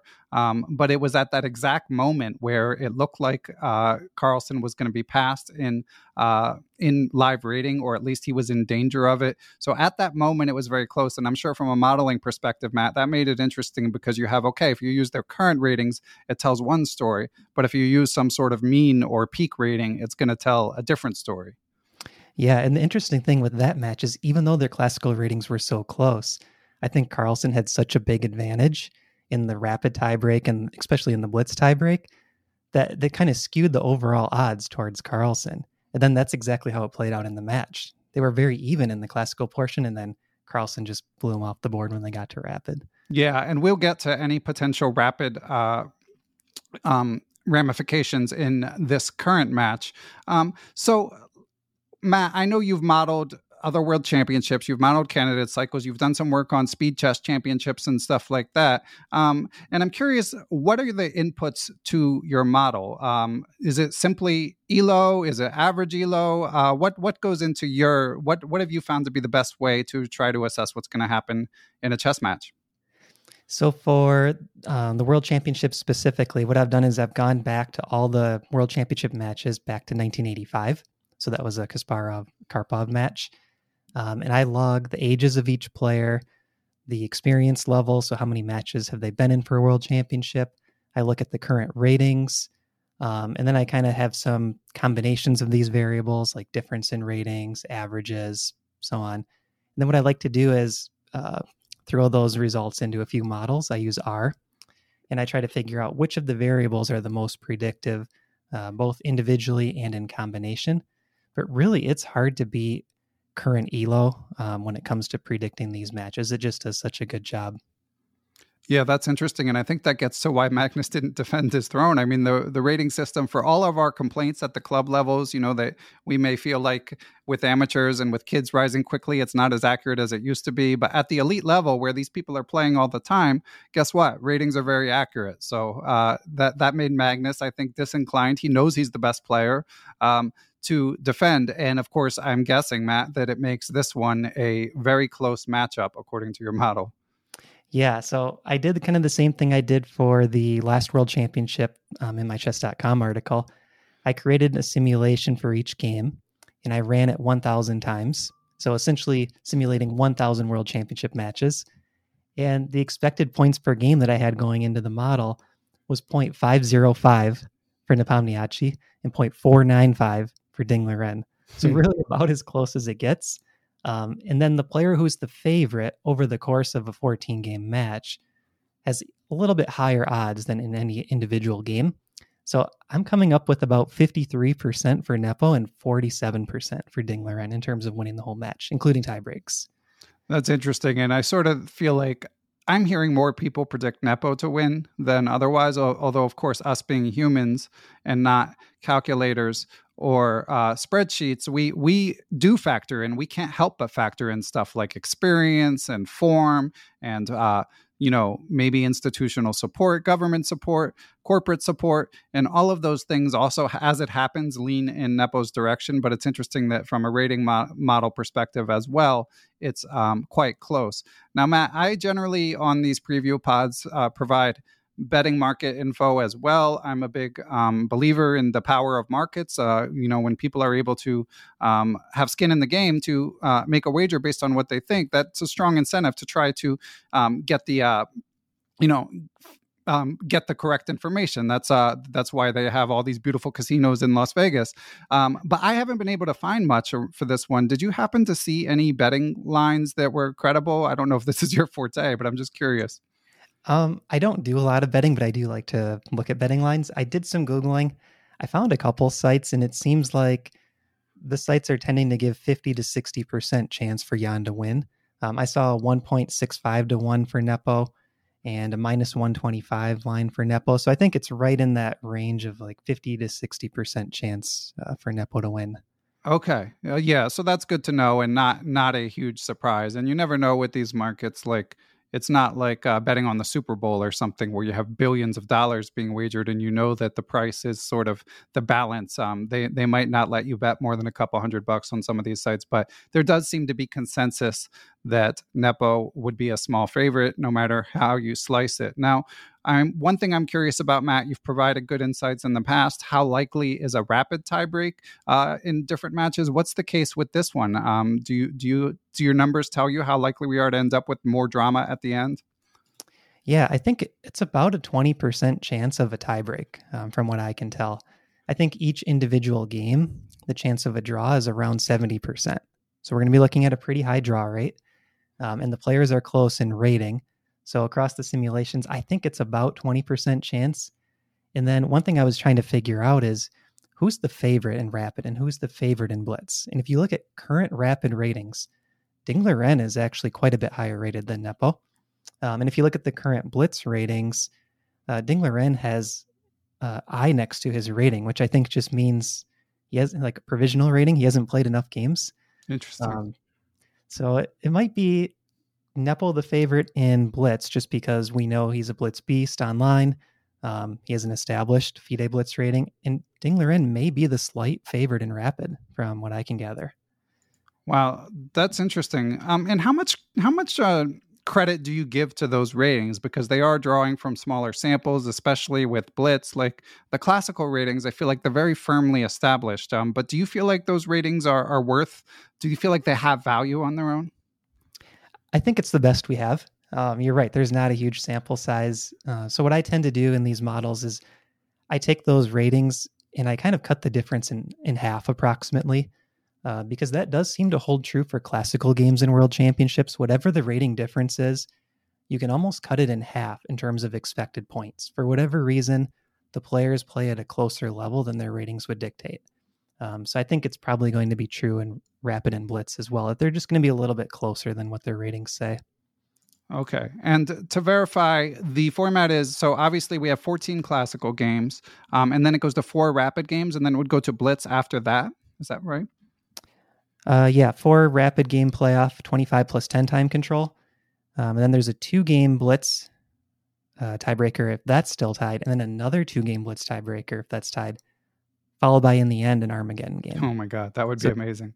Two that, sets of I might take games. Back all the bad things I've thought about this World Championship if we get an Armageddon game at the end. Yeah. Um, although again, uh, the, the the true the true dyed-in-the-wool classical fans are probably uh, shaking their fists at the, at the screen or the podcast uh, as they hear me say that, because it is not uh, in the tradition of the um, the long drawn-out classical matches. Um, do you have a preference in terms of your favorite format for a match? Do you like the matches that just keep adding more classical games? Yeah, I mean, I like looking back on those matches, but I think it's unrealistic. I think fourteen games is a good amount. Um, anything less, and you're you're introducing extra variants, um, something that, that Magnus has certainly voiced in the past. Anything more, Um, and it's just getting unrealistic in terms of the time demands, the venue demands. I think even from a fan perspective, uh, you might start to lose people. So to me, fourteen people is is about right. Obviously, Matt, uh, the general format of the World Championship is a frequent topic of discussion here on Perpetual Chess. And I'm I'm ambivalent. I'm open to the idea of changing the format, uh, but you know, I just interviewed International Master Willie Hendricks, who, of course, is a chess historian. So he voiced some sadness about sort of the demise of the classical format. And I, I understand that being a common feeling. But I guess I would say that my my final line on it is it really should be the top players deciding, you know, uh, it, the FIDE or chess dot com or whoever it is that is organizing the match really needs to have a format where the best players want to play.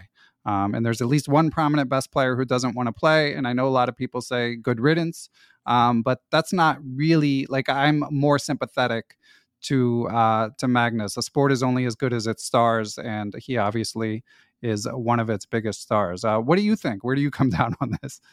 I think that's a good point. I think they should really weigh heavily on what the top players want to do, especially when you have a dominant champion like Magnus. If you can make some small tweaks and please Magnus, it might be worth doing.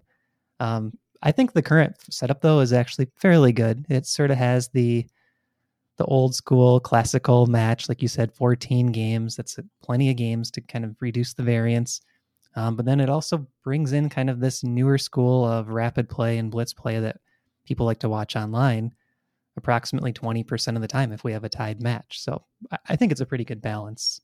Yeah. And and again, as I discussed with, Dan, with Daniel King, when you do tune out the noise, tune out the, the extremely um, aggravating geopolitical background, um, it's a compelling matchup. It'll be fun to see. Stylistically, I find it interesting. I, I'd like to see what openings are going to be played. So um, any predictions in that regard, Matt, before we move on beyond the World Championship?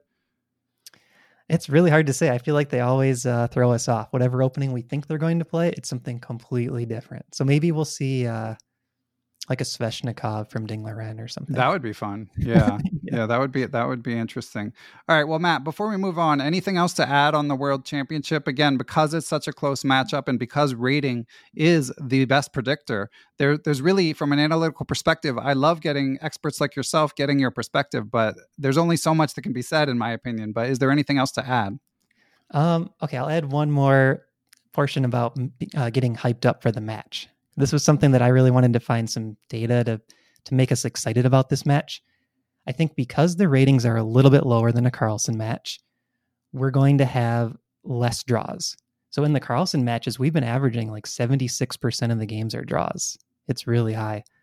Um, and also because the players are so close in rating, I think the match should be close. So if we get a close match without as many draws, maybe we'll see a couple decisive games going back and forth, and actually have one of the more exciting matches that we've seen in recent times uh, with Magnus on the sidelines. That that would be fun to see. And again, this is something I touched on with Daniel King, but the one thing we haven't seen so much of is Nepo bounce back. So I want to see Ding put a W on the board early, and then I want to see Nepo bounce back, and then let's just have chaos from there. Um, let's do whatever we can to uh, to make this a historical world championship. But we were just mentioning ratings, Matt, and since I have you here, I do want to talk a little about um, rating differences across sites. Uh, there's been a lot of talk about rating deflation over the board. Uh, so first, let's dig into a Patreon mailbag question. Um, this one is from Bob Weisenberg. Thank you for helping support Perpetual Chess, Bob. And he asks if you've seen any evidence of ratings deflation on chess dot com and Lee Chess, meaning a player of a given skill level would have a lower rating today than a year ago. He says, it seems to him that there are more and more strong players further down the ratings ladder than there were a year or two years ago. Um, so he's curious if you've seen that in the data that you collect over at Chess Goals, Matt. Yeah, so I went back to twenty twenty to try to dig up this data. Um, the first thing I'll note, though, is I think it's really hard to define inflation and deflation. You know, if you think of like monetary inflation, oftentimes you need sort of like a basket of goods or something where you can figure out what is that money good for. Um, in terms of chess rating, we can compare different rating systems like U S C F to chess dot com to Lee Chess, and that's what I usually do. But it would be nice to peg ratings to some sort of level of skill, like average cent upon loss or maybe a more sophisticated metric. Um, but let's just talk about the ratings across different sites. So back in July of twenty twenty, a twelve hundred player on chess dot com uh, blitz would be about twelve seventy-five U S C F. And now that twelve hundred in blitz is twelve forty-five U S C F. So we've only seen a thirty point change. Um, a Lee Chess player, on the other hand, at fourteen fifty Lee Chess blitz is now about fifteen sixty Lee Chess blitz if we peg it to the chess dot com and U S C F equivalent. So I think there is maybe a little bit of inflation on Lee Chess, about one hundred points over the last three years or two and a half years. Um, chess dot com and U S C F seem pretty similar, and FIDE, I think, falls in line w- with that as well. Okay, and that's inflation, you said. Uh, inflation. Not, okay, Chess, but that's yeah. over a three-year span. I think Bob is referring to more recent history, and and as you say, that makes it tough to parse. I mean, at some point, it's it's tough to get enough data quick enough. And the other thing is, of course, these things are moving targets. Like if you're comparing something to U S C F, um, as has come up in my interview with Doctor Mark Glickman, and like you heard, listeners may have heard my interview with I am Dean Ippolito. Um, anyone who's very active in tournaments will hear about certain geographic regions where they feel like, uh, you know, a, a fifteen hundred is just way stronger than they used to be. Uh, a two thousand, same story, et cetera. And I know the United States is is one of those places. That's certainly how I feel as well. So anyway, I mean, that just makes it all the more hard for someone like you to model, because if you're comparing it and it itself is changing, um, then it's uh, it's tough to track. But but I will say to Bob's question, I've certainly seen other people on Twitter and in other chess circles say the same thing. Like, hey, I used to be twenty-three hundred on Lee Chess, and now I'm twenty-two hundred and I'm playing the same. Um, I've certainly heard some anecdata in that regard, but uh, but yeah, unfortunately, as with many things chess, uh, despite Matt's best efforts, we don't have as much data as we would like. Yeah, sorry to not give a better answer to that, Bob, but I think um, if you have a group of players that you know, and you know their consistent ratings, it might be good to look them up and see how their ratings are changing, um, because it's really hard to figure out a large pool of players. Are they moving up or down? And are they expected to be stable, or are they improving or decreasing in terms of strength? Right. Yeah. And of course, we will link to the uh, Chess Goals data that, that you guys provide uh, so that anyone interested can check it out themselves. And Matt, have you had any experience with the sort of more general topic of inflation and deflation, especially over the board? Um, well, I feel like when I started playing U S C F, a one thousand rated player was much weaker than today's yeah. one thousand rated players. I've gone through some of my old score sheets, and we would probably be rated five hundred today. Uh, yeah, you know, a one thousand from nineteen ninety-two, for example. I've yeah. done a little bit of work for chess dot com, um, helping them battle inflation and deflation. So chess dot com will bring me in just for some kind of general contracting work. And one of the things we've looked at in the past was how can we keep chess dot com ratings somewhat close to U S C F ratings? just because we have a lot more data for U S C F than FIDE at lower ratings. Um, so I know chess dot com has done some work in that.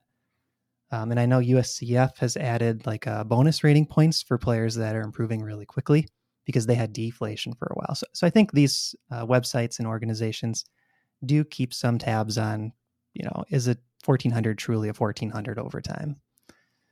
Okay. Yeah, that's helpful. And, and chess dot com does do a good job having the rating track reasonably close, in my opinion. I know Lee Chess has a different philosophy where they want the average rating to be fifteen hundred, and that's their priority rather than tracking to another system. Um, and of course, chess dot com and Lee Chess both use the Glico rating system. Uh, again, refer listeners to my interview with Doctor Mark Glickman. It's a system that, that he invented, not surprisingly, since it's called Glico. Um, and basically, it's a lot more receptive to recent data than Uh, than the historical E L O system. Um, and I say the sooner that uh, U S C F and FIDE switch to Glico, the better. I don't know if you have an opinion on that, uh, Matt. I think it would be helpful. Um, what hurts U S C F and FIDE is they just don't have as many games played. So people now are playing thousands of games online in the time frame that maybe they only play twenty games over the board. It's really hard to keep those ratings accurate, I think. Yeah. Um, okay. Well, I appreciate the insights on rating. You know, it's a developing story, as we say, uh, comes up frequently, many, uh, improvers lamenting sort of, uh, the changing landscape, but, uh, we all have to play under the same set of rules. So at the end of the day, um, it's a relatively level playing field.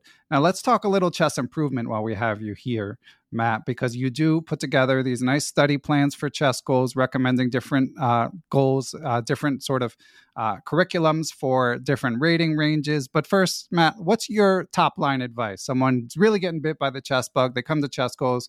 How do you tell them to spend their chess improvement time? So there's this group of players that I call speedrunners. And what they do is they play chess. They play games about ninety percent of the time. And then about five percent of the time, they analyze their games. And then the other five percent is just various other chess resources. I think if you wanted to keep it as simple as possible, that's what I would recommend. Wow. Play a, play a ton of games, and then every game, go back and analyze it and just think of one or two takeaways. Okay, that's interesting. You're not going to get a lot of... Uh, n- um, objectors to that advice, because everyone loves playing. You know, usually it's like people are like, you've got to do the deliberate practice, you've got to solve the blindfold endgame studies, you know, if you're not crying, you're not working. So if you say, hey, yeah. just just play some games, they're like, okay. But but you know what's funny about that, Ben, is a lot of students that I've worked with it, through Chess Goals do have the opposite problem. You know, I think people who research chess improvement on the internet tend to have a certain mindset for getting better at chess, and that is, give me a huge stack of books, right? And I'm going to study my way through my issues and improve that way. And I'll find that they barely play any games at all. Um, so I think having that balance, play at least fifty percent of the time, is advice that I give players across the board. As you get stronger, I think it makes more sense to use books and other resources more. But as a beginning player, you want to really play a lot of games. Yeah, I agree. And obviously, I've mentioned many times, going to plug my book that's not out yet relentlessly, but it's been top of mind for me because I've been writing about this. And the one thing I would add and sort of echo uh, my friend FIDE Master Nate Solon is, to me, it helps if the games feel like they matter to you. You know, if you're, if you're playing bullet chess, you know, in your bed or on the toilet, like uh, forgetting about it, um, you know, that might have a place that might help escape, help you escape from whatever's bothering you in your relationships or your professional life or whatever it may be, but don't expect it to help your chess. Whereas if you're super focused, you know, not, you know, phone in the other room, um, playing a, obviously a tournament game or uh, able to take an online game seriously, I think that's where the, uh, even blitz, as long as it's something that really matters to you, I think that that does make a difference um, in terms yeah. of uh, helping you learn. I think that's a really good point. Yeah, you want to make it so that every game matters. Yeah. Um, okay. And we have a related question from your fellow Minnesotan, who I believe you know, Peter Newhall. Uh, yeah. Shout out to Peter. And thanks for supporting the pod, Peter, as always. And he asks, he says, and I, he, he asks, he says, having offered quite a few different study plans for a few years now and gotten feedback from many people on them, has your thinking regarding study plans changed? Do you use one regularly or sort of fall in and out of one depending on what's going on with the rest of your life? And then as an aside, Peter says, sorry, I have absolutely zero questions about the World Championship. It feels more like an exhibition match to me. And while I'm rooting for Ding, it feels kind of meaningless. We understand, Peter. Yeah, so the first question, um, just to give a little bit of background on how I got these study plans. Um, I ran a survey a few years back, and we had over four hundred chess players, and they gave survey data in terms of how many hours they spend on blitz, rapid, classical, endgames, so on, just like every aspect of studying. And I used that to build some statistical models. And one of the things that came out um, in the results was that playing blitz is very valuable.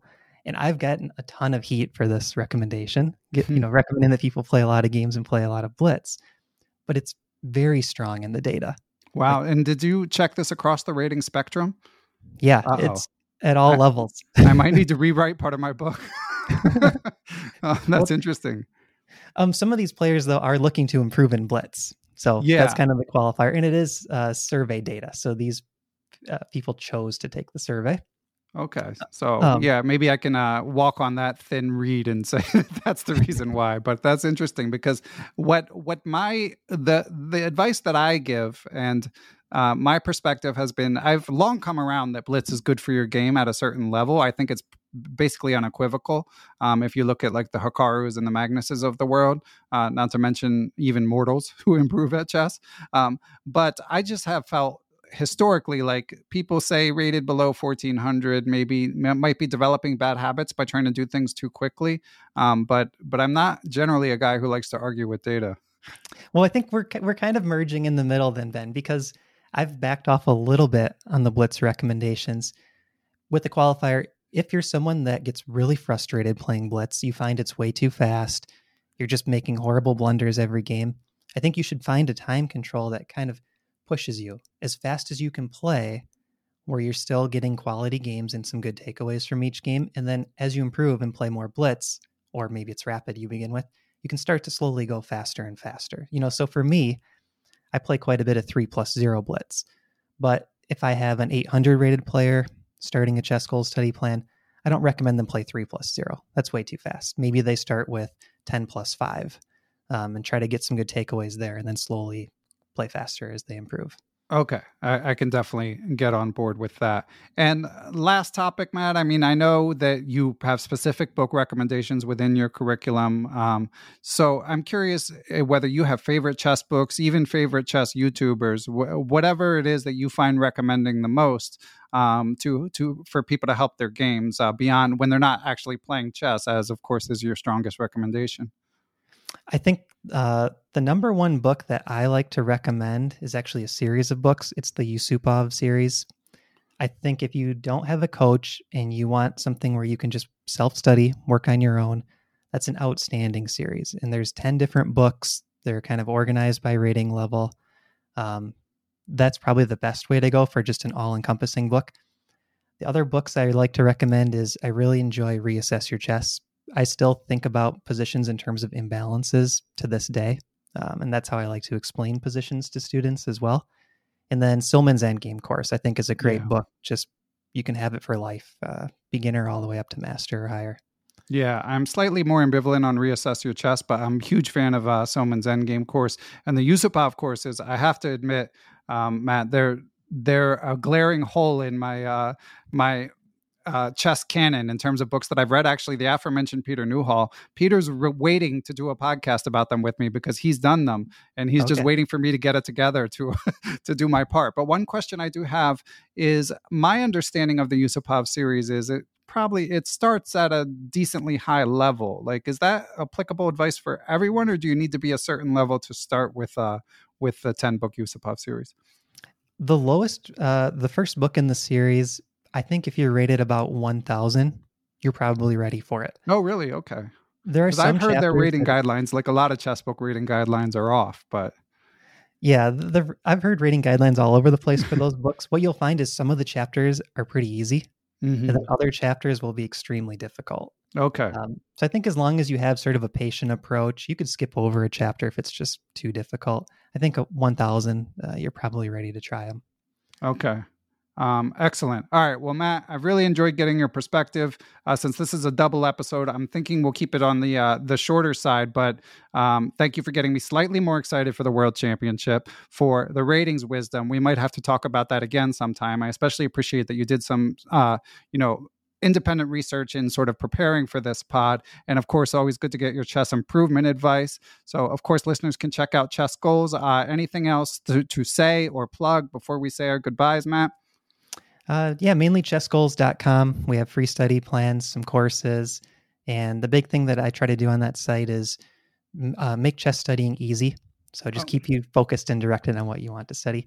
And thanks for having me on, Ben. This was awesome. We'll have to do a live stream of this whole World Championship coming up. Oh yeah, sounds good to me. Podcast? Yeah. Like it or not, we're going to be watching. So, yeah. and and let me ask you, Matt, there, there was um one other question I, that just occurred to me. Since I have enjoyed your chess dot com write-ups, do you know if you'll be doing one uh, this time around? For the World Championship? Yeah. Yep. Um, so I'm actually preparing that right now. I'll be doing a full prediction article. So the stuff we've talked about today is kind of a sneak peek for what's going to be in the article. Excellent. Yeah, and this this interview will be out March twenty-eighth, and we're recording on March twenty-first, so who knows? You may have already read Matt's article by the time you uh, hear this. But anyway, Matt, it's been a lot of fun, and yeah, it's doing doing a World Championship stream, although I think it might be at like three a.m., but whatever, I'm in. Let's just do it. Okay. We'll keep in touch. All right, sounds good. Thank, thanks for joining us, Matt. Thank you, Ben.